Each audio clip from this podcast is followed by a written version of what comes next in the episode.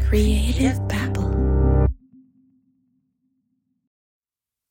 Before we begin, I just wanted to warn you that there is some language in this episode, not that much, but enough that you probably shouldn't listen with children in the room. All right, let's start the show.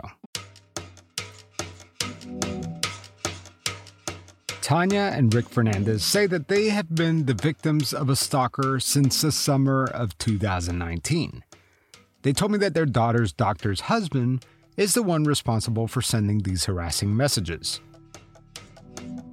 But if you've been listening this far, you know that police say that all these Instagram accounts sending these messages originated from one place, the Fernandez's house. Tanya and Rick Fernandez are now facing 6 felonies combined. They're charged with harassment and computer tampering. The trial was supposed to happen in July, and it's now scheduled for September. In this series, we've heard mainly from Tanya and Rick's side of the story, but today, for the first time ever, you will hear from one of the central characters involved in this case, Dr. Grace Gressman. Of course, that's not her real name. So here's what happened. I requested police files from Phoenix PD. These are publicly available files. I did this several months ago. In fact, I had forgotten I'd even requested them. When one day, I got an email alerting me that the files were ready for download. It was a zip file. And when I clicked on it, it took quite a long time to download. Whatever was in this file was huge. And when it finally downloaded, I opened it and discovered 4 audio files. The first audio file was a police interview conducted with Dr. Gressman. The second file was a recording with new possible victims. And the third file was an interview with Rick Fernandez. All of these interviews are worthy of their own episodes.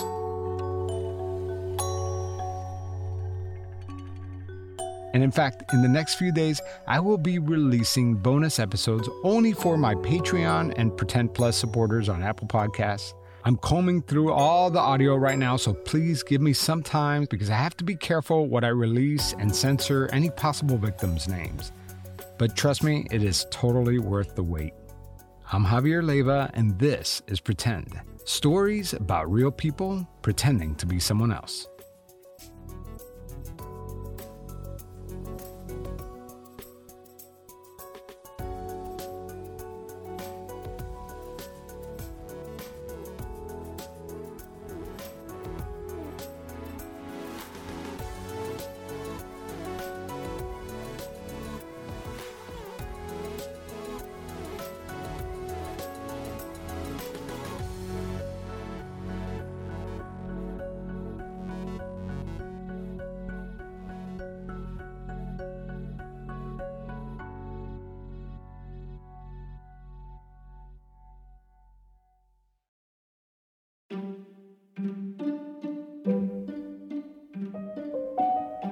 So what does Dr. Gressman think of all this? I've wanted to hear her side of the story for a long, long time. I've covered every angle of this case except for hers. The recording I'm about to play for you is an interview with Dr. Grace Gressman and the detective assigned to the case. It takes place on September 4th, 2019, 4 months after Tanya and Rick received their first harassing messages. Hi, I'm Detective at Phoenix PD. How are you? I'm good, thank you. How are you? Good. I got a message from my sergeant saying you wanted me to contact you regarding your harassment case. Yours. Yes.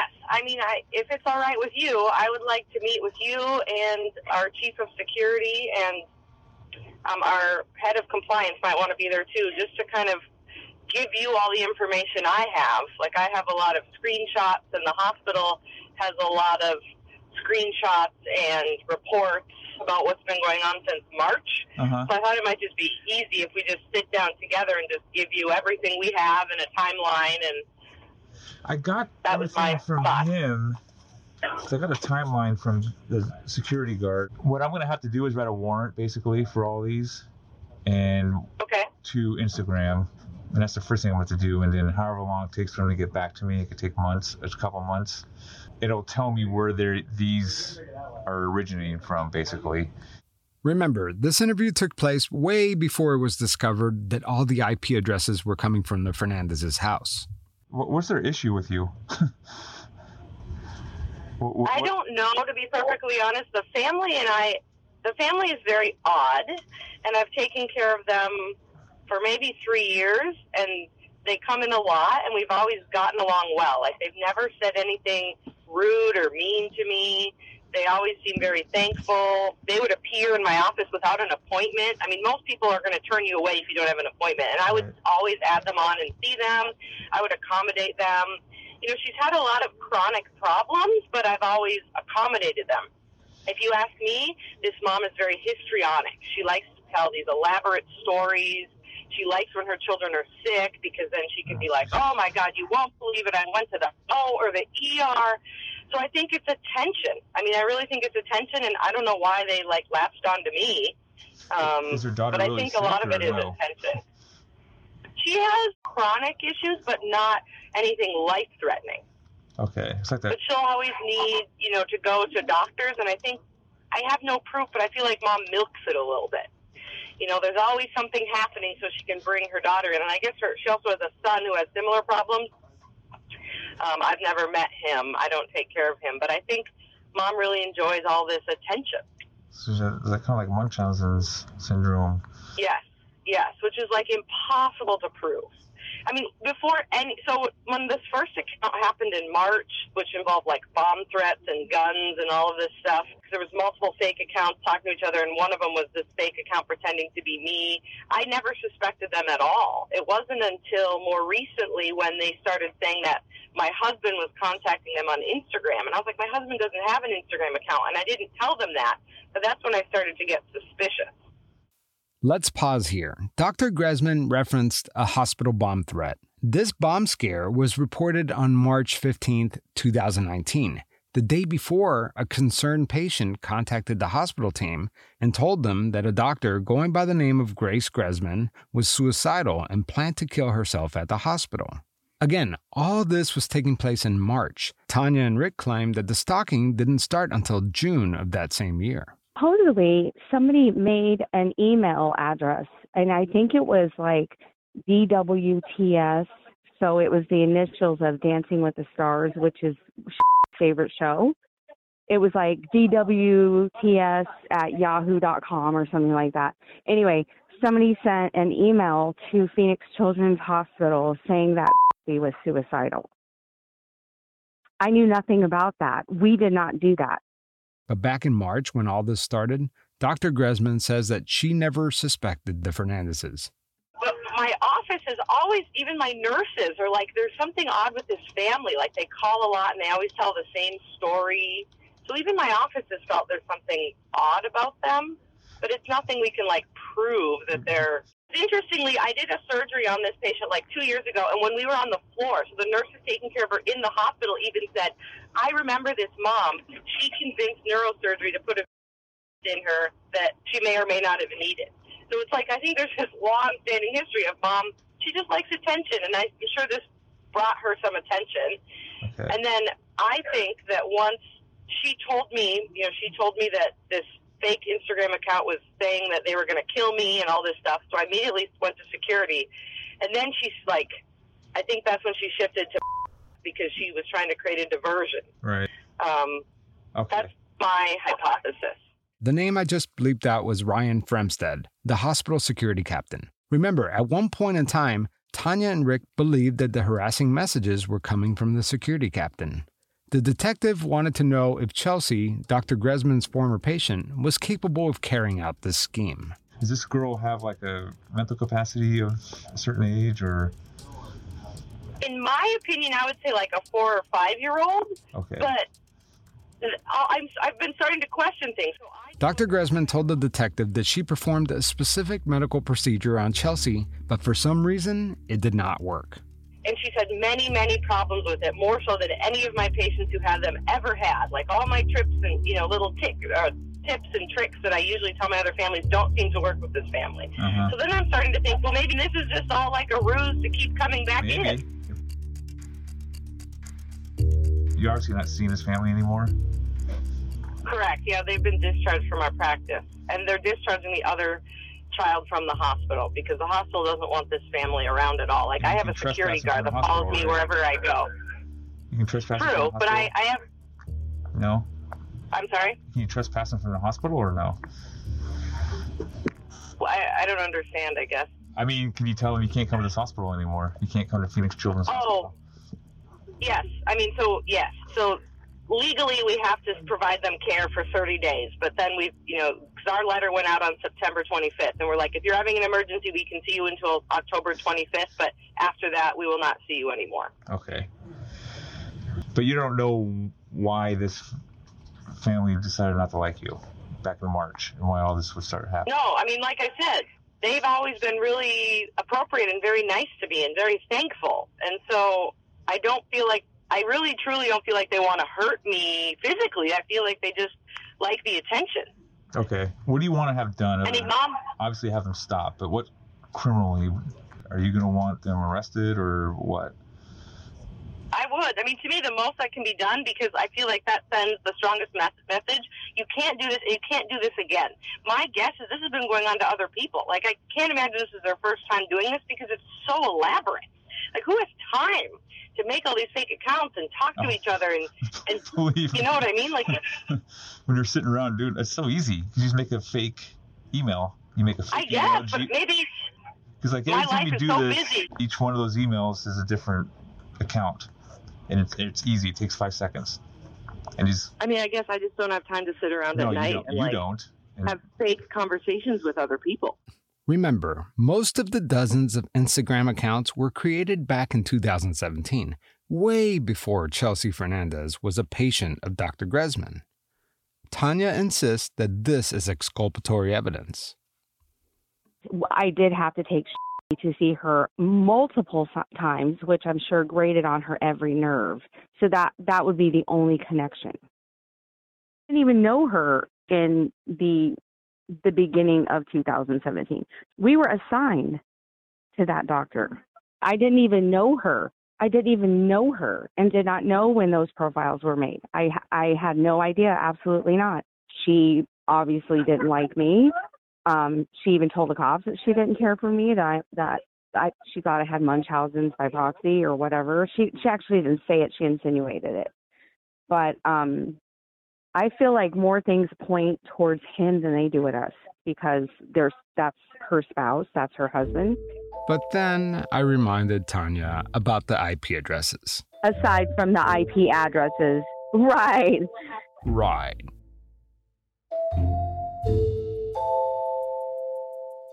Is it slowed down, or they shifted over to him now, you said, right? It seems a lot more shifted to but right now there's like 7 Instagram accounts with my name on them that are all like fetish accounts. Dr. Gressman said that the harassment shifted over to Ryan Fremstead, the security captain.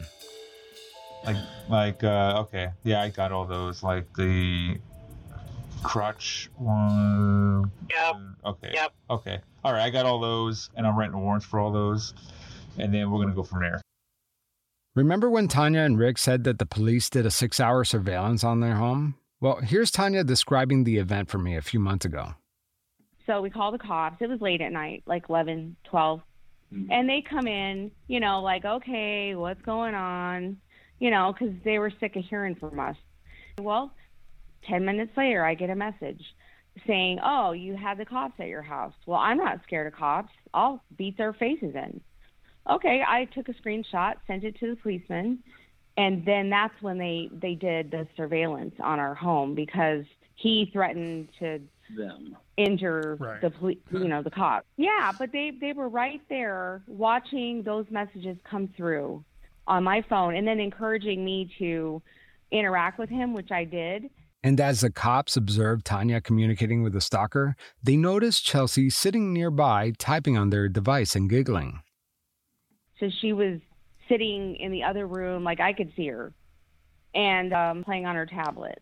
So the problem was that the officers went over to their house yesterday, and the mom would be sending messages out and getting an instant return, but the daughter's on the couch kind of typing also on her iPad, giggling. Right.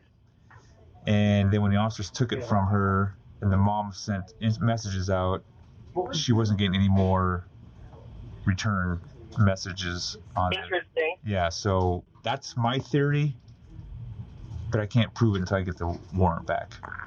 And absolutely. We'll go from there. I would hope that at least if one account came from their house, I mean, I would hope if we just say, like, look, we know this is you, you need to stop. Like, it would stop. Like, that's all I hope. I know there's no, like, legal action we can take, but I hope if we're, like... Legal action, yeah, there's criminal action. We can do harassment. Oh, really? And we all know that 3 years later, the cops would eventually arrest Tanya and Rick Fernandez and charge them both with 6 felonies combined. Like I said, the trial is coming up in September, which is completely nuts because there is so much evidence against them.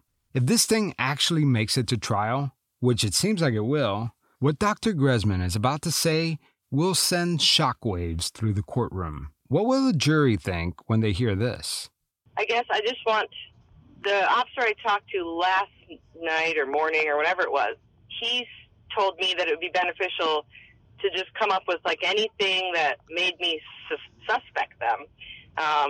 So I don't know if you know this or not, but there's like accounts, like for example, one of the fake accounts, I don't know if it's still there or not, is from an anesthesiologist that works here, mm-hmm. and that's specifically an anesthesiologist that they filed a complaint against. So that was an anesthesiologist that did one of their surgeries with me, and then the family was upset and called and complained about this person.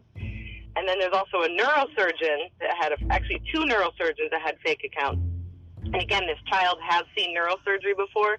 So to me, it's like these are little pieces of circumstantial evidence that are all like, well, how many patients have really encountered, you know, that neurosurgeon, that anesthesiologist, and me? You know, not a ton. Wow. Did you hear that? Whoever is behind this created fake accounts posing as various doctors at the same hospital. According to Dr. Gressman, the only thing these doctors have in common is that they work at the same hospital and that each of them have a complaint filed by the Fernandez family. What a coincidence.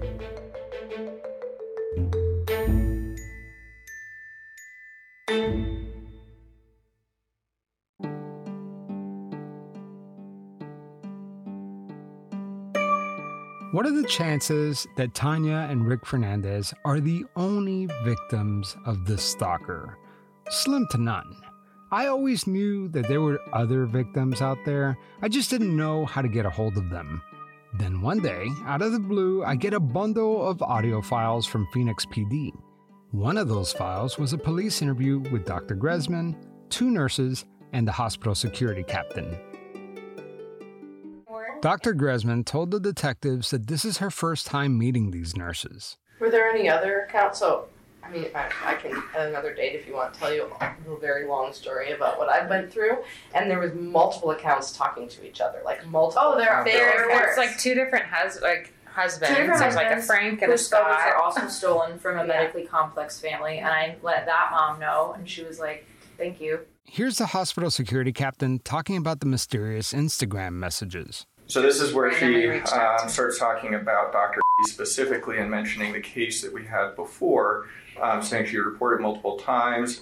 In fact, my daughter was supposed to be having surgery by this doctor when I brought it to the doctor's attention. I mean, that's like a link right there. That someone was using a selfie of her on her Instagram page. She got defensive, canceled the surgery. It's not true. Told to go see someone else. Yes, I captured the screenshot. Her name is not. And that one doesn't exist anymore. This one does not exist anymore. Remember, this is a mysterious Instagram account, but it sure sounds a lot like Tanya Fernandez, doesn't it? The canceled surgery, the selfie with the doctor. What are the odds? Let's talk about this selfie. There's a picture the stalker sent Tanya Fernandez. It's a selfie with Dr. Gressman and her former patient, Chelsea. The picture has a box over Chelsea's face. The message reads, "I cropped out your retarded daughter. I jack off to this photo constantly." At one point they did, which was not my own picture. It was a picture I'm pretty sure they took of me in the office. Mm-hmm. Because I was like, I don't recognize that picture at all. So Dr. Gressman chimes in. To your point, at one point, 2 neurosurgeons had fake accounts. One of the anesthesiologists mm-hmm. had a fake account. People like blow it off, like, oh, that's weird. But when you add all the little things together, that's... Dr. Gressman is convinced that whoever's sending all these messages is clearly Tanya Fernandez. Because that's what, I mean... It makes sense. They made a fake of everyone in my entire family. Oh my God. My sister-in-law, my brother-in-law, my mother, my husband, me. Tanya Fernandez admitted to her that she went on a people search website called Been Verified and looked her up. She told me that she looked me up. This family told me that they knew where I lived. They know my phone number. They called me. They emailed my husband. They did call you? They called me, they emailed my husband, and they told me they know where I live, and they got all that information off of Been Verified. And you can get yourself removed off Been Verified. Mm-hmm. If you have to pay to get people's information off of that. So they paid to get, that's how they knew the name of my brother and my sister and my parents and all that stuff. So I would get yourself, if you can, off of Been Verified, just because that someone can easily find your information. So what had happened is basically she told me that there was fake accounts that she was talking to that were threatening to kill me, and so that's when I was like, I'm done with you as my patient. Here's Tanya explaining why she looked up Dr. Gressman on Been Verified. I got weirded out in mid-August of last year. I'm like, something's not right. So I paid $25 to do a background check on the doctor. I don't care where she lives. I don't care about her personal information. I wanted to see if any of these profiles made sense. None of them did, except for the husband. Tanya says she was just trying to verify if all the accounts claiming to be Dr. Gressman's family members were real. But that's not how Dr. Gressman took it. She's like, why the hell is this patient's mom doing a background check on me? Super creepy.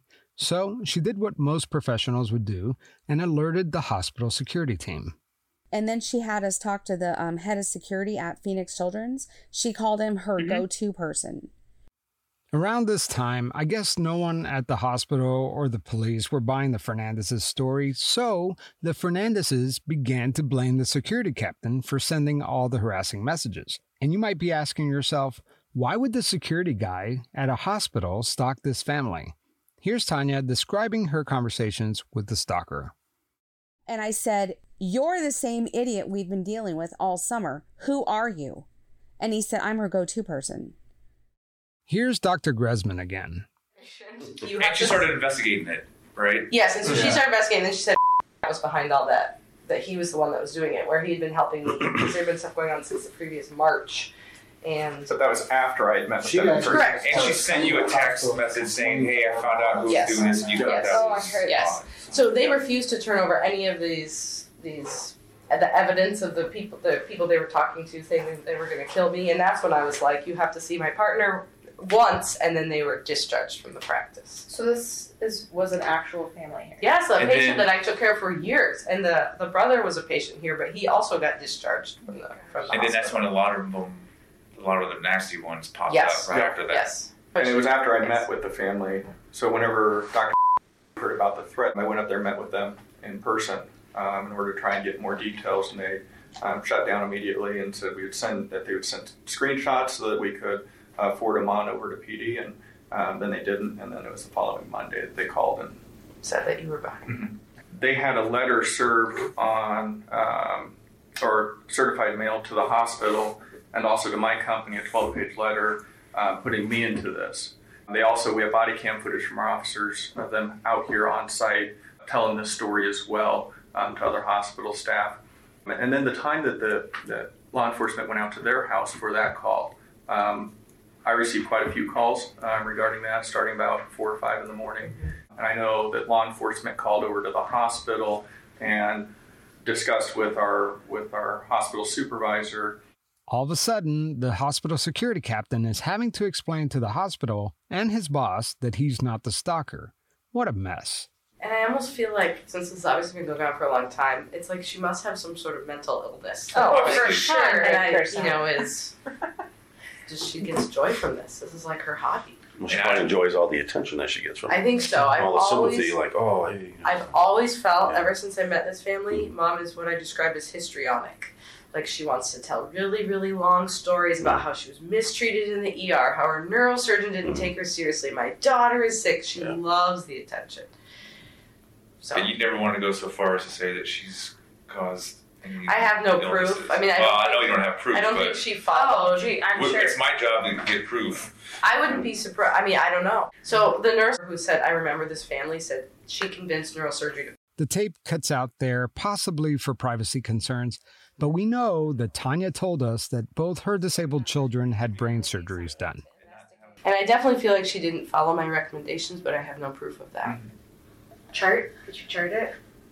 I mean, I've just, in my experience, when I tell patients to do something to help troubleshoot the problem, it pretty much fixes it. And this family would be like, we're doing it. I'm like, there's no physical way you're doing it. Like, when you bring your daughter in, I know there's no way you're doing it. But again, I have no, like, actual... So instead of actually having an opportunity to fix it, they don't. They just let it... Right, because then you can continue to come in and be seen. You can come see me every 2 weeks. They would just appear in the lobby. Oh, really? And I would see them. Yeah, oh, because I will see any of my patients that appear if they're having a problem. But they started, like, taking advantage of it. I think they enjoyed it. Because then mom got attention. Would she come by herself? The mom and the daughter? Yes. Or with the husband? The mom and the daughter always. Husband once in a while, but he never said anything. He said very little. Yeah, I think he's probably in denial. So when you say the daughter is mentally delayed, is that because I guess when they were at the house, the officer, she was right on her iPad, and they were I know. So that started, you know, in retrospect, I started thinking, like, I wonder how much, like, how delayed is she, and how much of this is the mom. Is the mom. Oh. It's like that story. Gypsy Rose. Yes. Yes, exactly. You told me about that, and I Googled it. You watch it, it'll freak you out. It's messed up. And it makes you think about a lot. You're like, oh my gosh. Yeah. Just kidding. So, I mean, I think she does have some developmental delay, but, like, I don't know the extent of it. Okay. Like, I don't think it's as bad as maybe, like, they make it out to be. Right. How old's the daughter? 20-something. Oh, she's a lot older. Because she would have time to do this all day. Yeah, would she have the capacity to get out there and form and then her accounts? Or? Obviously, I mean, I think so. She, like, walks and talks and... She have good verbal skills, or she kind of... She doesn't talk a lot, but she can answer my questions. And then again, in retrospect, I'm like, mom could have manipulated her and just told her you have to be quiet and play along. Right. That's what happened to the Gypsy Rose girls. She just mom had her playing along, because I was like, how do I know that that's not? So like there was an episode in the operating room where because she was older, they'd like to put the IV in when you're awake, and I was in the operating room, and the nurse and the anesthesiologist put the IV in. You know, one's holding the arm, the other's like, okay, a little poke. You know, the patient's just laying there. Then the family, mom, called the next day and complained. The patient said she was held down. She said she was tortured. And I was like, that's not true. Can we get those reports also? I was there. Yeah. Oh, wow. So, like, I mean, if the daughter communicated that or not, I don't know. Right. But I was like, that's not even true. And then that anesthesiologist had a fake Instagram account, too. Oh, There's more to this tape that I chose not to play. That's why it took me so long to put together. The detectives talk about the process of building a criminal case against the Fernandezes. And of course, this is all publicly available information, and the defense most likely has access to these interviews, if not more. I just don't want to put anything out there that could jeopardize the upcoming trial.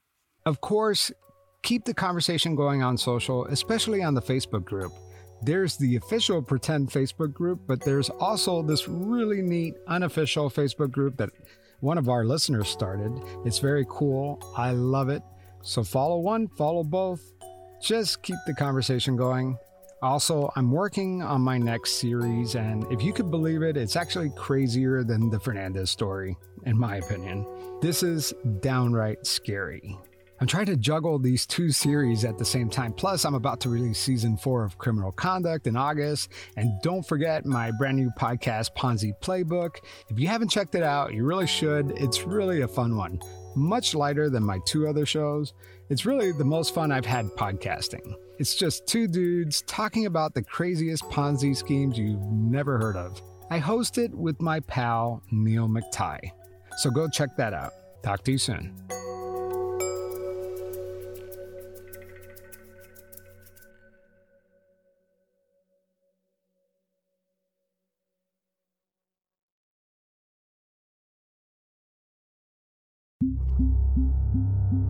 Creative Babble.